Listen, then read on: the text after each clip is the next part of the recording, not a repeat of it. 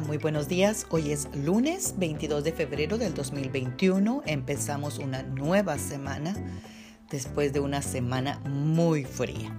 Bueno, pues meditaremos en Romanos 12:9 que nos dice, el amor sea sin fingimiento, aborreced lo malo y seguid lo bueno.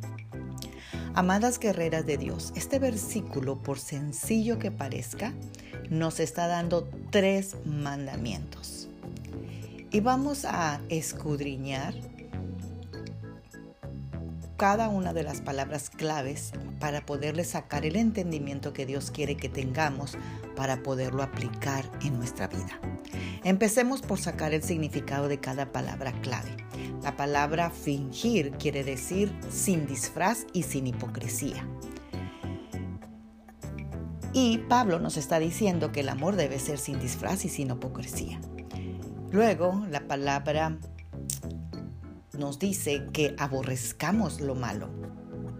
Aborrecer quiere decir horrorizarse de algo o detestar algo. La palabra malo en un sentido físico es algo morboso o enfermizo. La palabra seguir significa pegar, sujetar o unirse firmemente a algo. Y finalmente la palabra bien significa recto, útil y honorable. Con estas definiciones en mente, aquí está el pasaje de hoy tal y como Dios quiere que lo recibamos. No dejes que tu expresión del amor de Dios, el amor agape, se haga hipócrita. No permitas que el horroroso y enfermizo mal entre en tu vida, familia o casa. Únete solo a aquellas cosas que son rectas, útiles y honorables. Y no permitas que nada se interponga entre lo que es correcto desde la perspectiva de Dios. ¿Entendimos?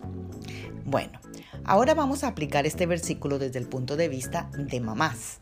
Si nuestro hijo o hija quiere jugar videojuegos, si permitimos esto, hacemos que el horror y la enfermedad de la violencia ganen entrada en las mentes de nuestros hijos.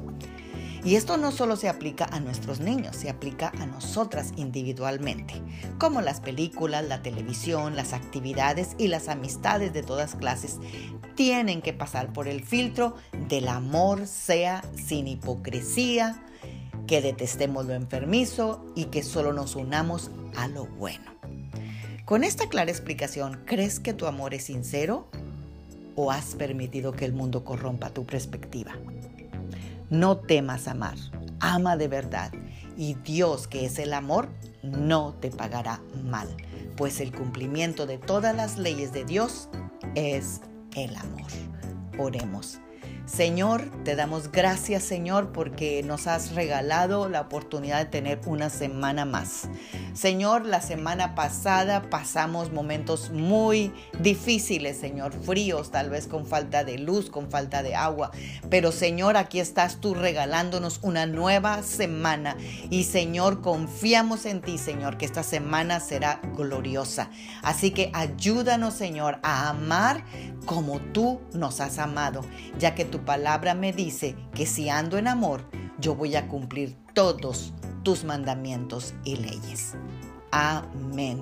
Bendecido lunes y bendecido comienzo de semana. Magda Roque.